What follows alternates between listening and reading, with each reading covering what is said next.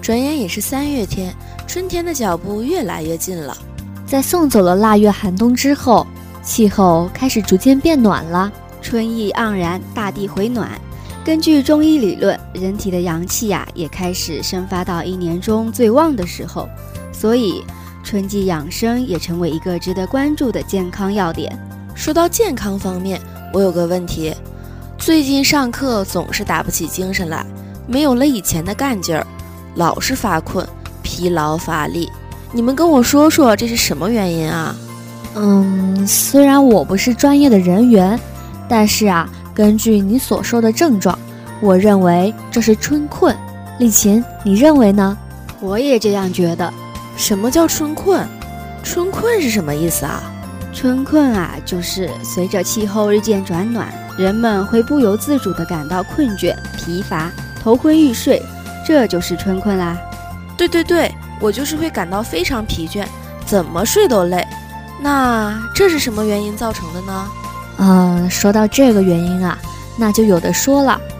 第一种是因为，在寒冷的冬天里，人体啊受到低温的影响和刺激，皮肤的毛细血管收缩，血液流量啊会相对减少，汗腺和毛孔也会随之闭合，减少热量的散发，以维持人体正常体温。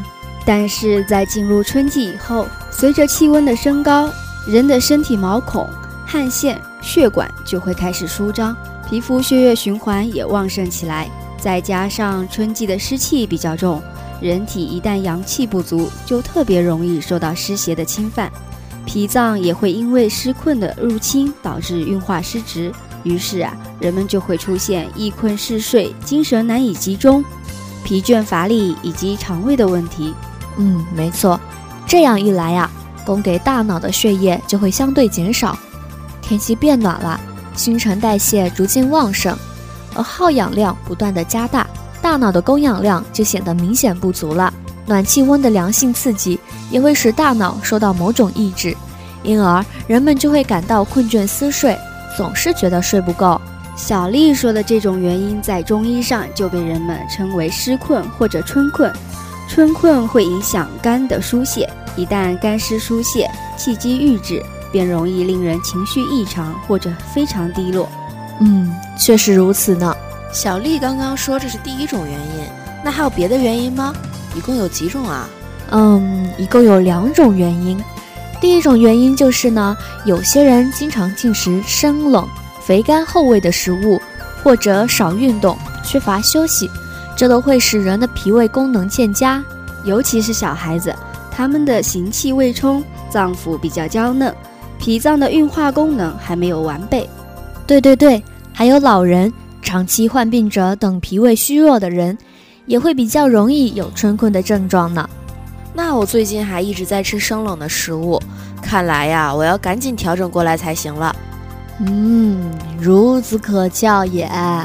嗯，其实呢，所谓的春困是人体应对季节转化而自然做出的调节反应，所以春季感到疲惫无力是很正常的现象。所以呢，海奇，你也不必为此感到恐慌哦。嗯，虽然这样，但是海奇，你最近有严重的嗜睡症状吗？没有特别严重，但是啊，一旦要是投入到工作或者是学习当中，总是无法长时间集中精力。嗯，如果你有严重的症状，就比如说嗜睡、经常疲倦乏力等，那你就一定要提高警惕，加强注意了。怎么了？不是说这是自然的反应吗？嗯，是自然反应。但是春困的症状如果太严重，在很多情况下就成了疾病的表现，比如精神病发作前所出现的抑郁症状，肝炎前期的低热嗜睡现象。糖尿病、心脏病等慢性病因体虚引起的困乏，甚至有人还发现，高血压患者在春天嗜睡、哈欠频频，这很可能是中风的先兆。因此啊，如果症状比较严重的话，就应该及时去医院检查确诊。如果没有什么问题，也可以让自己早点放心。哎，我突然想起一句话，叫做“肺朝百脉”。如果我们的肺脏功能在同时变得微弱，那也有可能导致严重春困。看来还是小丽说的更有道理。海琪，你还是要多多关注自己的身体，抽个时间去确诊一下最好哦。天啊，想不到一个春困还隐藏着这么多的信息。我的症状确实有点严重，我明天就去确诊一下。但是我想知道，如果不是太严重的春困症状，那有什么办法可以尝试尝试吗？有，第一种方法被人们称为睡眠调节，就是早睡早起吗？可我晚上没有办法早睡，太早躺在床上怎么也睡不着，根本就是浪费时间。嗯，海琪啊，其实所谓的早睡呢，也不是叫你太早就去就寝啦。一般理想的就寝时间是晚间十一时到十二时左右，即使偶尔晚睡，最好也不要超过一点或者两点。那这又是为什么呢？因为啊，人体到了夜晚，体温自然也会下降，新陈代谢的速度减缓，身体进入放松状态。但是如果体温太低，身体发冷，反而不容易入睡。因此啊，不要错过了入眠的时机哦。说的倒是简单。可是啊，就算你选好了时间，却也未必能睡个好觉。嗯，这样的话，我还有种建议，是你自己选一个好枕头。我们的睡眠状态是有周期性的，刚刚睡着时睡得最深，之后又变浅，再变深，周而复始。最初的熟睡，关键啊是枕头。理想的枕头是能够维持颈部与头部之间的自然曲线，又不会对颈部造成压力。那好，那我晚上回去就调整调整。可是啊，一旦睡醒了，恐怕我的精力也不会太饱满。有没有什么建议可以再提供给我的呀？你听我说，人体啊由深睡进入浅睡的睡眠周期通常是九十分钟。如果选在浅睡时间带起床，精神较为焕发。因此，固定将闹钟调在九十分钟的倍数，加上入眠所需时间，便是理想的起床时间。哎，丽琴，你说的这个方法我倒是第一次听到，我也回去试试。海琪啊，起床后喝一杯冷开水，或是淋热水浴，简单的体操都有助于让大脑清醒。还有啊，在起床之后吃点甜点，有助于让睡眠时下降的血糖上升。也一样会有振奋精神的惊人效果呢。嗯，你们大可以试试看，有效果啦，记得回来感谢我啊！给你送点美食表示谢意就得了。哎，对啊，对付春困是否存在食疗法？有的，真是的，你就想着吃。嘿嘿，我这是在为广大的听众朋友们着想，你们倒是说说吧。据我所知，早餐要摄取较多的热量，对付春困。最理想的饮食安排是：早餐摄入热量最多，中餐次之，晚餐最少。而且啊，日常食用的饮食要尽量清淡，不能吃肉。天哪，你这是要了我的命啊！不不不，不是不能吃，只是因为油腻的菜肴会使人们在饭后容易产生疲惫现象，表现为体温、血糖降低、情绪低落、工作效率下降。所以啊，春季要少吃油腻的食物，倒是适宜清淡适口的食品。嗯，没错。各位亲爱的听众朋友们，大家要注意了哦，肉也要适当食用，才能保持营养均衡，不要过度清淡，尤其是在长身体的青少年。另外呀，要提高人的精力，蛋白质是一大良好的选择。蛋白质是由各种氨基酸构成的，可以从瘦肉。鸡肉等摄取足够的蛋白质，蛋白质的来源不是分为两大类吗？一是动物蛋白质，如各种奶类、鱼肉、虾、肝脏、蛋类、瘦的猪肉、牛肉等；另一类是植物蛋白质，多种豆类及其制品。所以啊，除了使用肉类之外，也可以多喝豆奶或者低脂类奶制品。嗯，这是可以的。不过呢，动物蛋白质质量高，含氨基酸量多。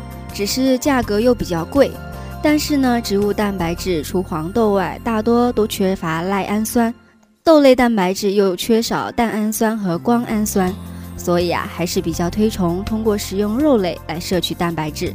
嗯，说句实话吧，现在生活条件提高了，大多数人反而对肉类觉得腻了，没有胃口了，那就可以试试我们下面为大家介绍的下一种方法。常吃水果和饮果汁。这不仅啊比较利于健康，也比较省钱。何况水果中含有丰富的钾，它是帮助维持细胞水分的主要矿物质之一。钾的缺乏会使人感到软弱无力，也会影响注意力的集中。葡萄干、橘子、香蕉、苹果中都富含这种矿物质。除了吃水果、吃肉，有没有关于茶水方面的？因为我比较倾向于喝水补充水分。有的，有的，可以给自己泡上一杯茶或者咖啡，这也能够起到一定的振奋作用。对那些平时很少饮茶的人，效果是非常显著的。多喝水，调整血液酸碱度，也会有提神的作用哦。同时呢，饮水后经常上厕所，运动和休息结合，会更有利于解除困倦、集中精神。还有能够泡茶提神的吗？嗯，那你可以试试薄荷菊花茶，具有清热解毒、缓解疲劳的作用。与具有提神效果的薄荷一起冲饮，可使效果更佳呢。那有具体的教程吗？嗯，可以选取薄荷三钱，菊花两钱，将菊花与薄荷一起放入茶杯中，加盖冲泡五到十分钟就可以啦。好的，今天学到的东西啊还真不少。各位听众朋友，不知你是否与我一样感到受益匪浅？